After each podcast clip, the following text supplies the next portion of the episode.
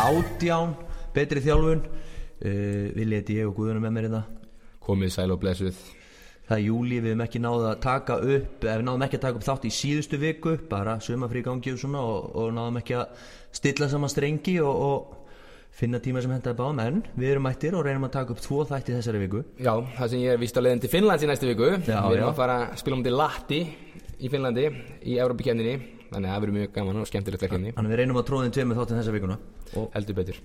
Þátturinn í dag er stútfullur af skemmtilegu efni þar sem við ætlum að taka Q&A fyrir og Q&A þættina okkar hafa verið heldur vinsælir. Já, og við höfum sagt, fengið fjórar spurningar sem við fengum gegnum Instagram og þær eru bara nokkuð skemmtilegar og við vonandi gaman og fróðulegt fyrir ykkur að heyra okkar álit og okkar vinkla á þessum hlutum. Já, og fyrsta spurningin sem við fáum senda inn uh, hún hljóma svona trappar deadlift jump eða power clean og af hverju þá svo æfing betri en hinn og þetta er alveg mjög góð og áhugaverð spurning því að þetta er alltaf verið að rífast um þetta viðfórsvætni já. Uh, Við verðum alltaf að byrja á því að uh, við gerum ráð fyrir að þetta sé fyrir einstakling sem er að bæta kraft eða, eða hopp eða að því að báðar æfingar er náttúrulega vertikal og það, við myndum kraft upp á við. Já, sagt, þá lóðrétt, lóðréttur kraftur. Og, aðna, og eins og við líka erum alltaf að kofera þá erum við að tala um fyrir íþróttamenn og eiginlega allir íþróttamenn vilja bæta powerið eða stökkraftinn og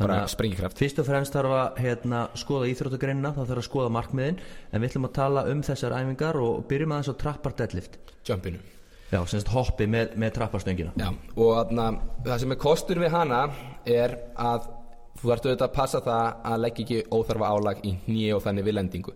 Þannig, en þetta er frábær æfing til að mynda triple extension án þess að þurfa að hugsa of mikið um einhverja megatækni. Já, og triple extension eins og við farið í gegnum, uh, í gegnum tíðina í fyrri þáttum er uh, réttu, uh, að rétta úr ökla, njám og mjöðmum. Og það gerum við náttúrulega í hoppinu þegar við réttum úr okkur í loftinu og uh, svo æfing er bara rosalega öflug upp á það að bæta hopp og, en við viljum ekki lóta hana of mikið. Það þarf að vera hröðun í gegnum hreyfinguna. Já, og það snýst alltaf um það einmitt. En svo auðvitað getið þið kannski þið farið að lesa eins og Bosco, Carmelo Bosco aðferðina sem að nota til dæmis við force velocity mælingur þannig þá vinnur það kannski með x prósent af líkamsting til að sjá force velocity profilin en það er kannski allt annað. En aðna, eins og aftur með trappar deadlift jumpið að þetta er rosalega auðveldlega til að framkvæða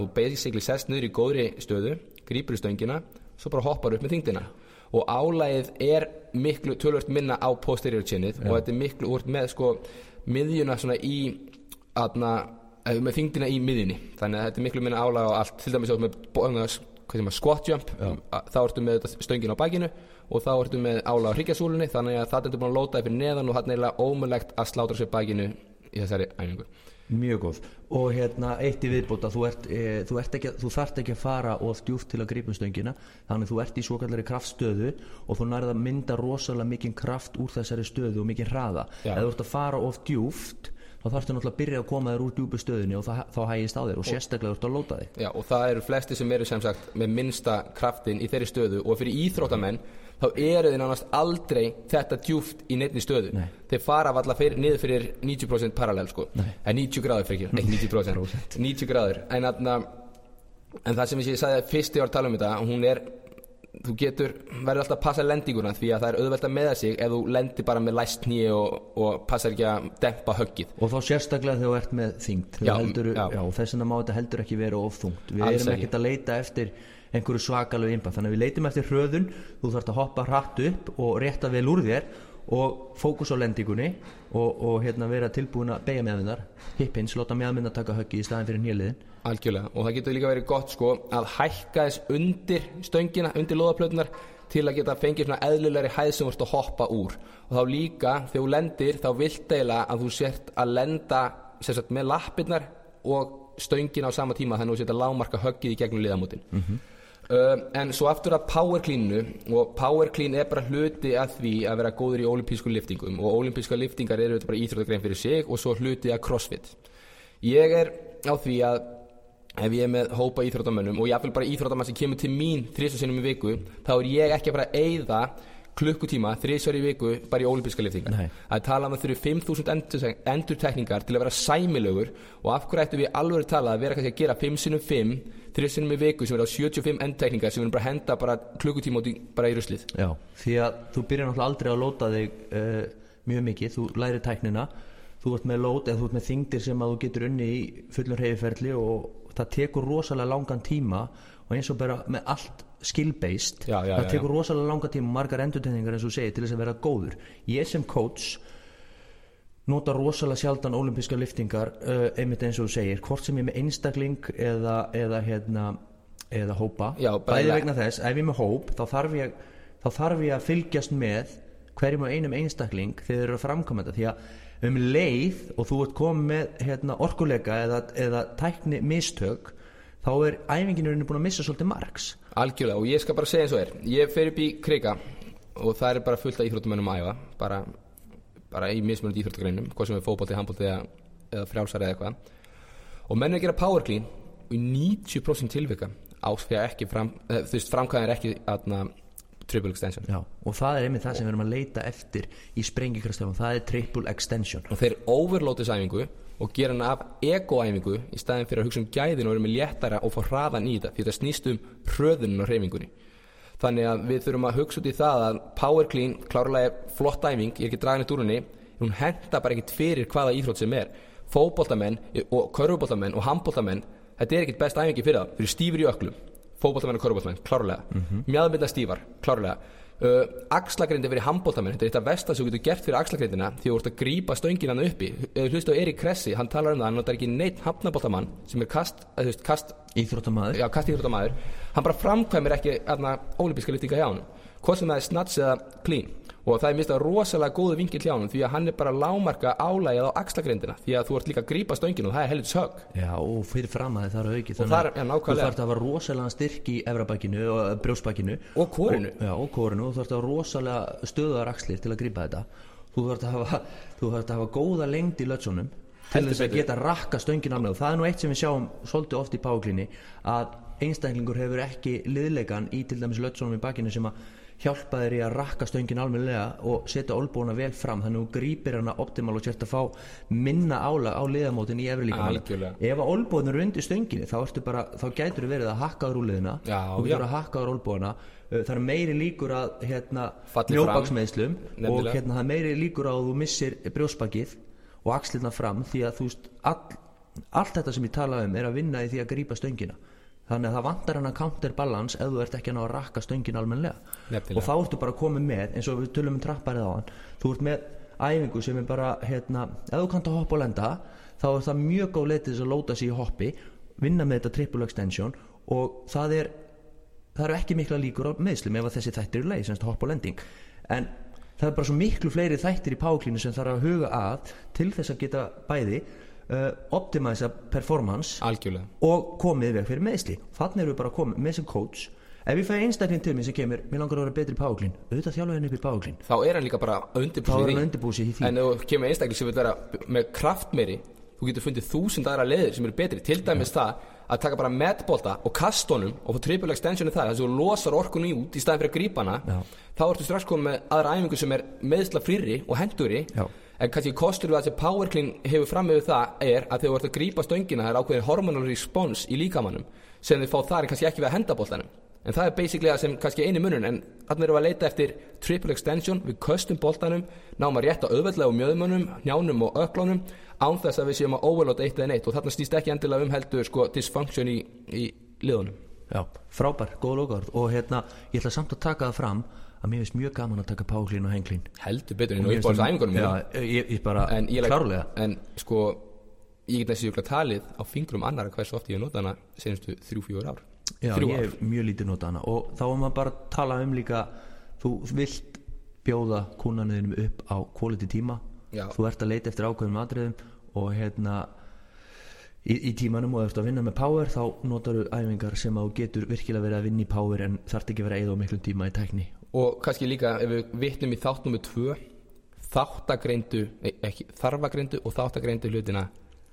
Hvað er ég að segja þáttakrinda, aðkværsgreininga og dæmið hérna, komum bara í allt í hérna, Allt í góðu, við náðum að leysa úr þessar En, flækju ok, já, við þarna mynda þarf að greina íþróttamannin því hann er með mismunandi þarfir og ef þú færið út að hann getur framkvæmt þessa æfingu og getur raukstuð af hverju þetta nota powercleanu frekar en hitt auðvitað er ég ekkert að banna þeirra og segja að þú er ekki að gera það því að klá- gjörðu svo vel eða líka vel við þetta og allt það en ég og Willi sem coachar við leitum annað út af því að það er miðsla fyrir hreyfing Já, þannig að svarið spurningunni uh, við myndum velja trappar deadlift fram yfir power clean Já, ég myndi segja það í 99,9% Já. tilvika. Ok, næsta spurning Við erum búin að alveg dvelja vel við þessa uh, Hvaða hlutverki gegna chaos-æfingar?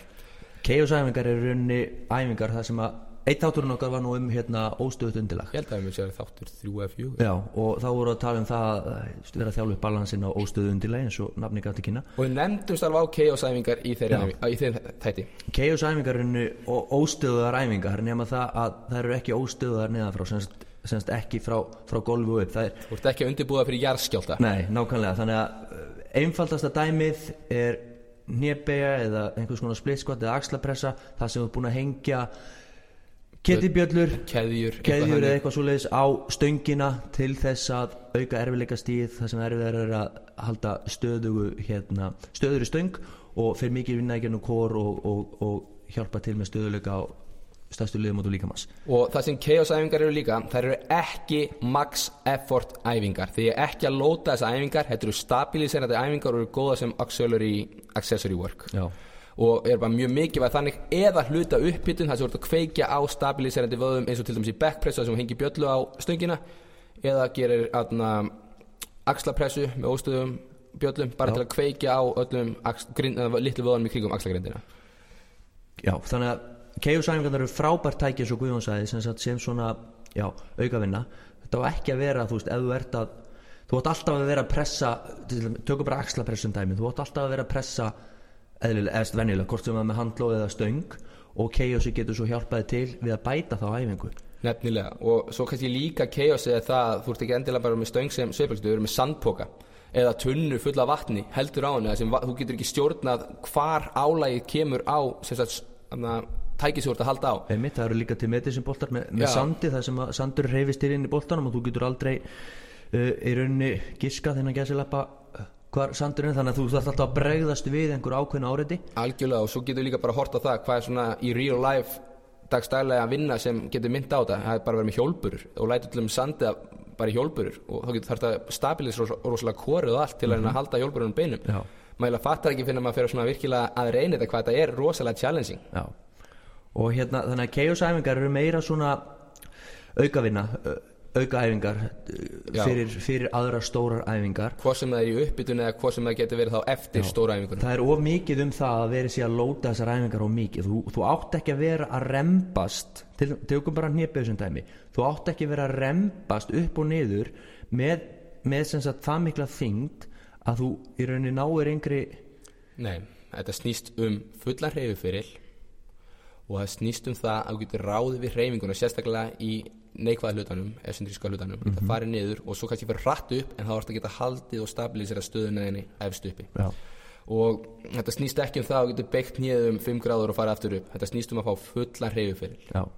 Þannig að chaos æfingar eru frábært æfingatæki frábær hérna, æfinga aðferð sem svona substitute, ekki substitute, það meira svona filler sem við getum notað með stóru æfingunum.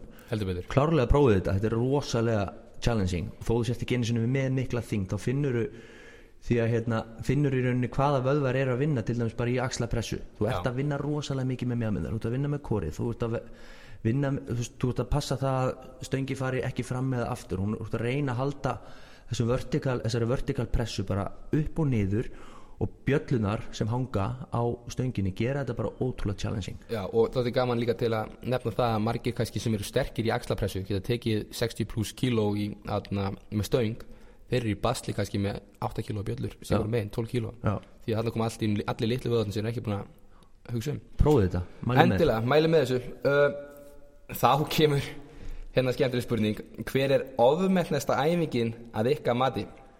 Vili, vilt þú ekki byrja bara að koma kannski Við erum meðlega tvo punkti í þessu, takk þú fyrir. Já, herðu, það er burpees.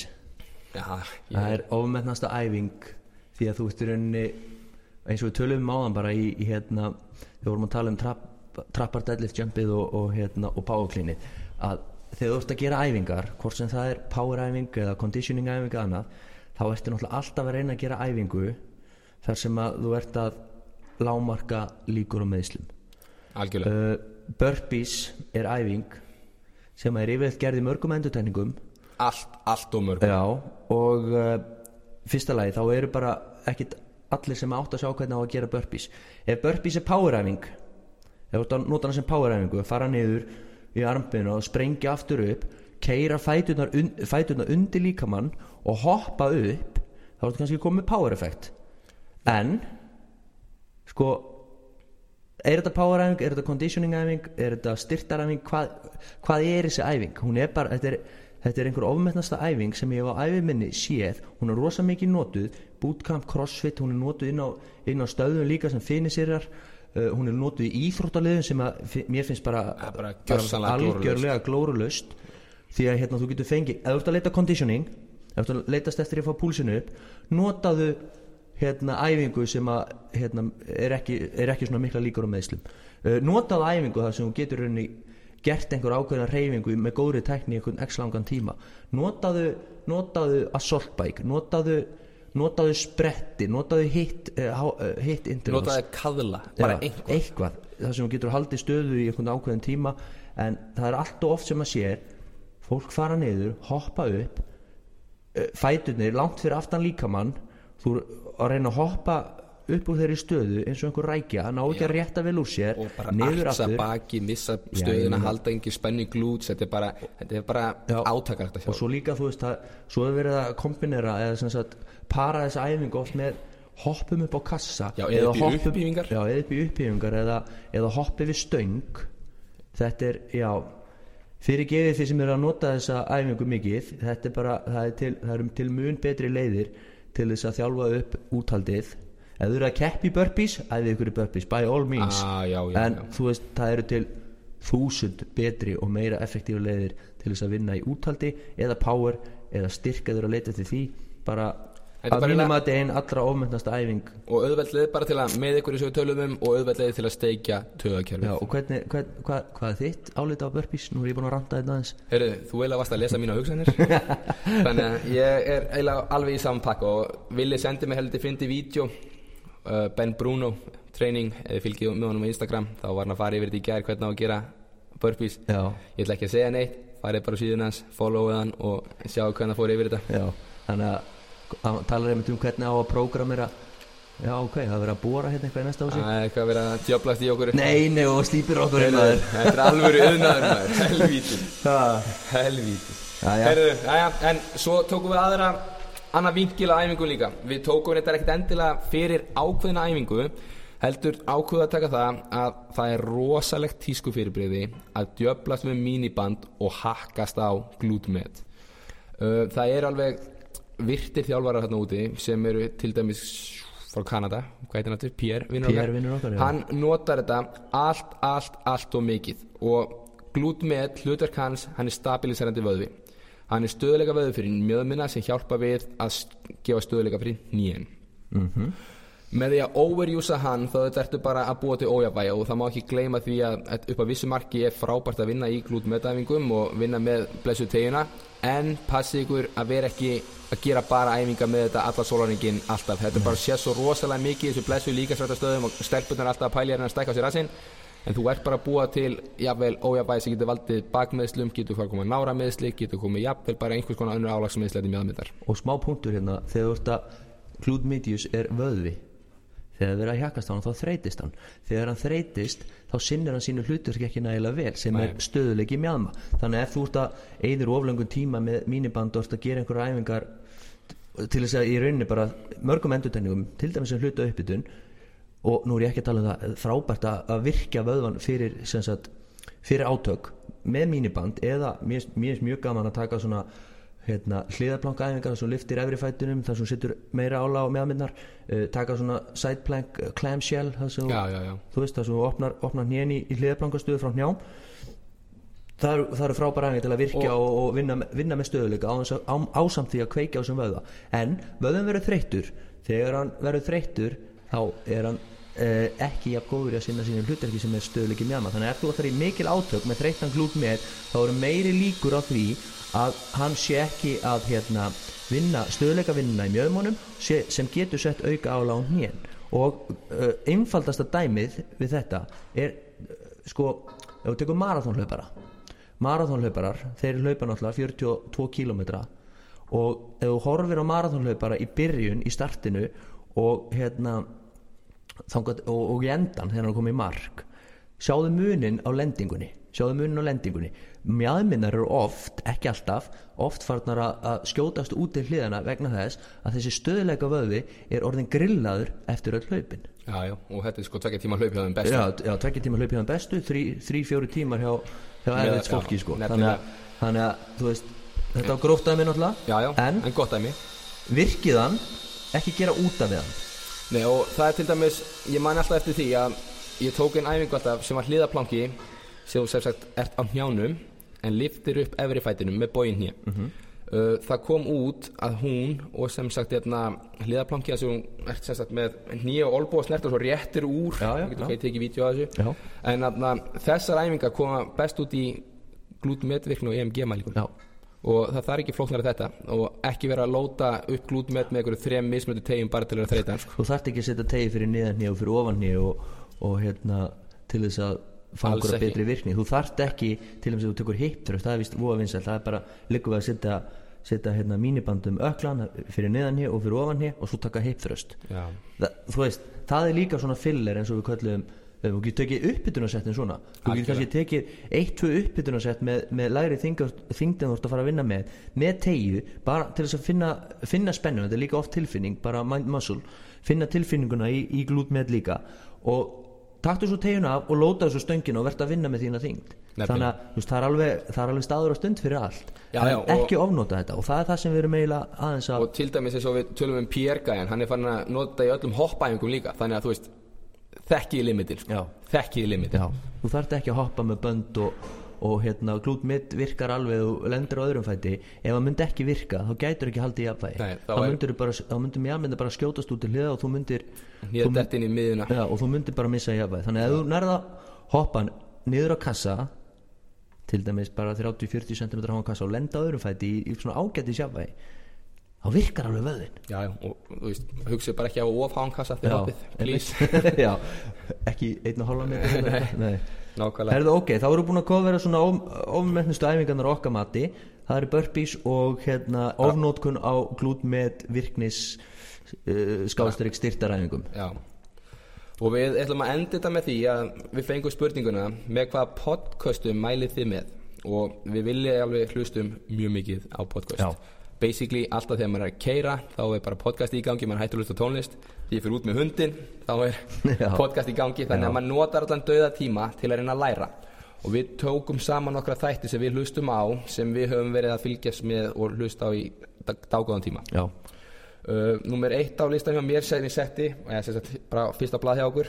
Þetta er endilega ekkit, þú veist, röðin er ekkit endilega rétt hvað er best og einhvað í topp tíu lista eða hvað við völdum marga þætti en ég hef hlustað Industrial Strength Show með Joe DeFranco bara frá upphæfi sem er núna held ég 2,5 ára eða svo. Og ég líka. Og þarna, mér finnst margt mjög gott í þeim þáttum en það er eins og bara í flestu þáttum þetta eru þættinni misjafnir eins og eru margir. Sumir kannski eru verri og sumir eru betri. En það er margt að mjög góðu efni sem er rosalega idiotproof að skilja. Hann næra að útskýra hluti rosalega vel. Já, og hérna hún fær oft til sín góða og skemmtilega gesti Já. sem að hérna eru kannski sterkar en hann á, ýmsum sviðum. Og þannig verður svona heildar uh, konseptið að þetta er mjög skemmtið því að það er verið að fara í næringuna það er verið að fara rosalega mikið í hann náttúrulega hefur þjálfað í gennum tíðina mikið að NFL-leikmunum og, og náttúrulega WWE hérna, Já, wrestling. Triple H. Já og hérna þannig hann er að fara inn á svona já, marga skemmtilega vinkla í þjálfun og, og fær til sín flott fólk til að til að hérna já, sem sagt dýfka þættina þess því að hann er oft rosalega svona hann skýrir hlutin á einfaldan hátt og fer kannski ekki rosalega djúft í, í, í flókin konsept. Og fyndi að heyra þegar hann er með þessa gesti þá heyrir maður stundum bara í pennanum. Hann er að skrifa full og glósa bara meðan hinn er að tala. Það er heldur gaman. Já. en ok, ég setti svo listan Just Fly Performance uh, podcast. Það er gauð sem heitir Joel Smith sem er þá þætti. Og hann fyrir mjög mikið í bara sprengkraftþjálfun, hlaup og hopp og mikið í frjálsýðrótum en fær oft til sín einmitt virta þjálfara eins og umtalandi Franco og hefur fikið Mike Boyle og, og svo hefur hann fengið fullt af bara já, Carl Dietz með tvo geggjað þætti. Þannig að hann er með fullt af mjög skemmtilegum sem sagt uh, gestum í hverju viku og það eru komið yfir 100 þættir og þetta eru klárlega þættir sem ég býð alltaf eftir í hverju viku. Vili, hvað er með næsta? Þú þekkir hann betur. Já, uh, Squat University það er tiltrúlega nýtt podcast og það er ungur sjúkraþjálfari og styrtaþjálfari sem er með þennan þátt. Og það sem að heilla mig við þennan þátt er að þættin eru stuttir og viðfáðsefni eru oft rosalega svona uh, já, það er bara eitt viðfáðsefni og það er bara coverað. Og hérna taka bara sem dæmi, þú veist, hann fyrir kannski bara í eitt þátturinn, eða nýjasti þátturinn er bara um uh, hvað hva lengd á lærbeini hefur uh, hvaða áhrif það hefur á hérna, uh, hnjöpiðina uh, joint by joint concept og hvernig á að fixa IT bandið eða sagt uh, IT band pain veist, þetta er svona, þetta er rosalega svona narrow concept, þannig að hann fyrir bara beint í mál og þættin eru frekar stuttir og þetta er bara rosalega hérna rosalega flottu gæði, hann er líka með Instagram rás sem er hérna Squat, at Squat University og það er hann oft með svona byrjar hann á slítur hann er oft með svona hérna svona micro-þætti þar sem hann fer bara, tekur bara stuttar útskýringar á einhverju ákveðnum konceptum og fer bara rosalega, hérna, þetta er doktor hann er doktor Aron Horsik og hann er bara, hann er bara virkilega klár og bara skemmtilegur hvernig það kemur hlutunum frá sér. Já, ég þarf að tjekka á þessu. Squat University. Uh, Mike Robertson er þjálfari sem maður hefur fylgst með í mörg ár og var, ég var hrika lánaði þegar hann kom með næsta þátt Physical Preparation Podcast. Og hann fær alltaf til sín virta þjálfara hvort sem það er í MLS fótballtanum, NFL-inu uh, NBA jafnvel og bara hinum og þessum áttum. Og það er mjög gaman að að heyra einmitt innsýn þessara þjálfara og heyra Mike Robertson sem er, búinn- er algjör nörd eins og maður sjálfur að spurja spurningar sem maður myndi sjálfur vilja leggja fyrir þessa gæja. Þannig að þetta er mjög skemmtilega og fræðandi þættir og, til dæmis er hann og Erik Kressi mjög góði vinir og það er mjög skemmtilega þáttu með þeim að það sem þetta er bara næstu í tveir félagar að hittast og, og spjalla saman sko, um það er basically þannig. Þannig að það er, mjög skemmtilega þáttur Næsti, viljið þú Herðu? Shrugged Collective það er þáttur sem að hétt árum áður hérna, Barbell Shrugged það eru flottir þættir og það eru hérna það er, crossfit með þær Já, Þannig hann er fyrir CrossFit fólki það er fullt af skemmtilegum crossfit þáttum já, og það er verið að fá bæði crossfit hérna, keppendur og þjálfara í spjall og það er verið að taka fyrir alls konar koncept og, og við erum alltaf eins og við Guðjón erum við erum kannski ekki mikið í crossfit geranum en við klárlega kynnum okkur og þekkjum til aðferðafræðina þar og, og, og höfum verið duglegir að sækja okkur þekkingu veist, í þeim heimi. Og marga skemmtilega pælingar og, og flottir hérna, þættir og, íþróttam það er svo gaman líka að heyri í íþróttamennunum að eins eins og crossfit íþróttamenn, þetta eru náttúrulega margi hverju og sérstaklega þessi bestu í heimi þetta eru, eru íþróttamenn sem eru sko, sko mind, sko blowing sterkir í hausnum. Já, já, já. og þú veist, það er engin sko, það er engin eðlilegur sko, rektar unnandi að fara að taka þessar crossfit æfingar sem að keppinur er að gera.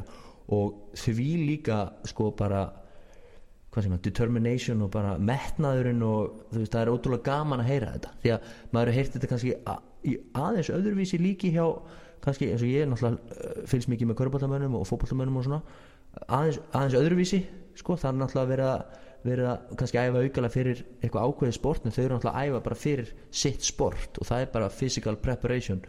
Bara 365 sko. já, þú Það bara að vera, vera bara í rauninni góður í öllu. Já, það er bara þannig. Þannig að mjög, mjög skemmtilegt podcast. Og það er margir skemmtilegi þjálfarar og svona eftirminnasti þátturinn í mínum huga er þáttur sem ég gerði með Carl Dietz og Dr. Andy Gaplin. Já, geggjaði þáttur sko. Andy Gaplin er minn maður. Ég er alveg klárlega að mæli með því þið þjálfara nördar úti tjekkja á þeim þætti. Ég sér að vitna þeim síðan að þátt regla því að Carl Dietz er bara dropping knowledge bombs. Það er mjög fróður. Ok, næsti þáttur, þú þekkir hann betur líka. Já, það er The Movement Fix. Það er hérna, það er doktor Ryan DeBell sem að hérna er með þann þátt. Hann er reyndar ekkit, býtu hvað er með marga þætti? Hann er með, jú, jú, hann er með 80 og, og, og 2 þætti og hann er eins og margir af þessum þáttum, hann er að fá til sín skemmtilega gesti og hann er að taka fyrir allt frá hlaupum og, og, og olimpísku liftingum, styrtaþjálfun, hann er að fara rosalega hérna, já, bara vítt í styrtar konsepti eða bara í, í þjálfun almennt. Já. og hann er að fá til sín eins og, eins og til Franko gerir kannski líka hann er að fá til sín hérna, einstaklingar sem eru sterkari á einhverju sterkar en hann á einhverju einu sviði og þar, þar með verða þættinni bara quality. 100% Uh, næsti þáttur, Pacey Performance. Það er líka mjög skemmtilegt því að hann er að fá gæja úr ennskúrastildinni og rúbideildunum og, og þar á með líka vorum við bara að skoða á hann. Hann var í gegnum Velocity Based Training með Dan Baker og Brian Mann og svo sprett þátt með Derek Hansen sem sem sagt vann mikið með Charlie Francis en áður. Fyrr þannig að þetta gæji sem er klárlega að cover allt sem er performance based ég hlustaði eins og þátt með Erik Kresse þarna og ég þurfti að hlusta á hann aftur með Glosebook því hann var svo geggja þér já, Þannig að ég klárlega mæli með því að þið hlustið á þetta og þetta er bara eins og með marga, hann komur nálega til því 200 þáttum með í Marriott og auðvitað eru alveg þættir að inn á milli sem manni finnst dead boring en það er algjör í gullmóla sem leynast inn á milli. en veistu það, það er góða við þessi podcast þú getur valið þættina þeirra Nefnilega. þú þarft ekki að hlusta á alla það er þetta, En reynda þurfum að hlusta alla þættin okkar. Já, það er eina Það er eini þátturinn sem þið þurfum að hlusta. Herðu, fyrir næst í hérna, Strength, Coach pod, uh, Strength Coach podcast og það er náttúrulega uppröndilega hérna, Mike Boyle þó hann sé kannski, jú þeir, þeir taka hann alltaf a- hann er basically byrjar alla þætti. Hann er alltaf í viðtali Já. öllum upphafi allra þátta Já. og þar faraði yfir koncept. Ég ég var alltaf rosalega mikið á Mike Boyle vagninum, svo datt ég hans út á hannum en svo finnst mér hann ofta alveg komið góð og skemmtilega punta í þessu þáttum þannig að svona hann vann sig aftur inn hjá mér. Já. þannig að það heldur fyndi hvernig maður fyrst um í ringin í kringum þetta. Já, en svo eru þeir líka með þarna uh, hot fyrir til dæmis movement screen og það er aftur að fara í gegnum það. Já. svo er þarna eitt sem heitir Result University minni mig. Já, og það er Alvin Cosgrove sem er að fara á samt konu sinni Rachel Cosgrove fara oft yfir svona business hlutina það er eitthvað gym með að vera þjálfari. Mhm. og það er alveg hellingur fyrir þjálfara að taka úr þessu. Já og hérna þættin eru oft, oft langir. Það er Anthony Renna sem að sér um þáttin í rauninni. Já. og það eru stundum alveg fleiri en einn og fleiri en tveir sem að koma við í hverjum þætti Já, já, að spjalla sko. Og ég vil eftir þetta síma viðtöl þannig að gæðin er ofta ekkit, ekkit þau bestu sko en, en skilabóðum komast í skila. Og þeir eru enda líka með YouTube brás sem er mjög skemmtileg að þá eru að heimsækja gym og fara í gegnum af hverju uppsetningin er. Fyrir Já. svona nördaðin sem mig sem er að reyka mitt eigi gym þá er þetta alveg geggjað sko. Já, Næsti þáttur er Elite FTS podcast. Hann reyndar hætti útsendingum 2015 minni mig En það er alveg held ég um 50 þættir henninni Við virta þjálfara. Og það eru þetta með gæja eins og Erik Kresi, Buddy Morris Jóti Franko, ég held að Louis Simmons sé líka þarna. Og margir af þessu fremstu gæjum sem er í performance businessnum og að fara í gegnum hlutir hvernig þeir vinna. Þetta er mjög skemmtilegt, þetta er ekki langi þætti við minnaði séu kringum 40 mínútur. Ef þeir eru lengri þá venjulega eru tveir hlutar. Þannig getur skipt þeim á milli vikna til dæmis. Já, og þetta eru klárlega þættir sem eru gefandi. Mjög góður síðasti þátturinn sem við ætlum að eða síðasta podcasti sem við ætlum að taka fyrir er NSCA Coaching Podcast. Það er í rauninni bara hérna þeir sem þekki ekki NSCA þá er það hérna stopnun í bandaríkjunum sem að sér um að menta styrta þjálfara og getur hérna náður í hérna próf eða, eða hérna já, próf sem Certified Strength and Conditioning Specialist CSCS en er NSCA þýðir National Strength and Conditioning Association. Yes. og þeir eru sem með podcast það er nú ekki droslega gaman ég held að byrjaði fyrra Já. 2017 og hérna ég hef nú og eins og með marga marga af þessum þáttum þá eru valdir þættir þeir eru margi mjög góðir og sumir eru bara sumir eru bara ekki sérstaklega skemmtir en svona í heildina þið eru að hérna næla ykkur í þekkingu kíkja á þessa þætti. En yfirleitt eru þetta sem sagt, þjálfara sem eru tengdir NSCA á einhvern hátt. Já, mér minnir meiri sig að verið fyrir ykkur hokki aðdáðunar úti. Minnir maður þegar að coverin okkar þætti nokkuð vel með hokki ég veit nefnilega að Snorri vinnur okkar í Svíþaði hokki gæði sko. já, já, já, já, já. Þannig að hérna, endilega kíkja á þessa þætti. Þeir eru, hvað eru, byrju, 32 þættir. Þannig að það er klárlega eitthvað sem hægt er að hérna, hægt er að, að tjekka á. 100% heyrðu, Við erum búin að covera núna 34 mínútur af góð efni. Mér finnst það að vera mjög skemmtilegt fyrir okkur. ég held við ná að svara þessum spurningu sem fengum bara nokkuð, nokkuð skilvirt Heldur betur, gott comeback eftir frí í senstu viku. Uh, Við bara það komum við kærlega fyrir að fylgja okkur í gegnum þetta átt og vonandi að við fáum áfram skemmtilega spurningar því að það er alltaf gaman að, já, við, að við, svara þeim. við söfnum þessu saman og, og þegar við erum konum með nógu Q&A það þá hendum við annan. Svona þriða, fjóra hvað þátt það er alltaf fínt að hafa Q&A því að hérna, við erum alltaf að þeir sem eru áhuga samir, þeir sendi inn spurningar og fá svör við sínu spurningum, það er náttúrulega út á það gengur þetta. Já, og við erum að þessu líka fyrir ykkur, ekki bara fyrir okkur þótt að við séum að fá fullt úr þessu með að alltaf vera að lesa og halda okkur á tánum, en það er líka fyrir okkur að geta dreift bóðskapnum út af við ef við getum hjálpað. Þannig að klárlega ekki hika að senda okkur línu. Og svo eins og við höfum hérna, uh, talað um áður ef það er eitthvað sem þið eru ekki sammála Algjörlega, sendið það okkur líka. Því að við tökum Algjörlega. alveg gaggrinni og hérna svo er ekkert eitt rétt í þessu og ef við getum, ef við getum hérna rætt saman og fengið feng, komist, í, komist á svona common ground Já. þá er það bara alveg hérna, við erum alveg hrigalopni fyrir því. Alltaf gaman að fá nýja vinkla. því að við getum alveg sko, það er gaman að læra enda meira því að þetta er líka 100%. ákveð lærdómstól. Algjörlega, 100% góður í dag, Heldur betur, svo bara þar til næst. Takk fyrir, Takk fyrir bless bless. Bless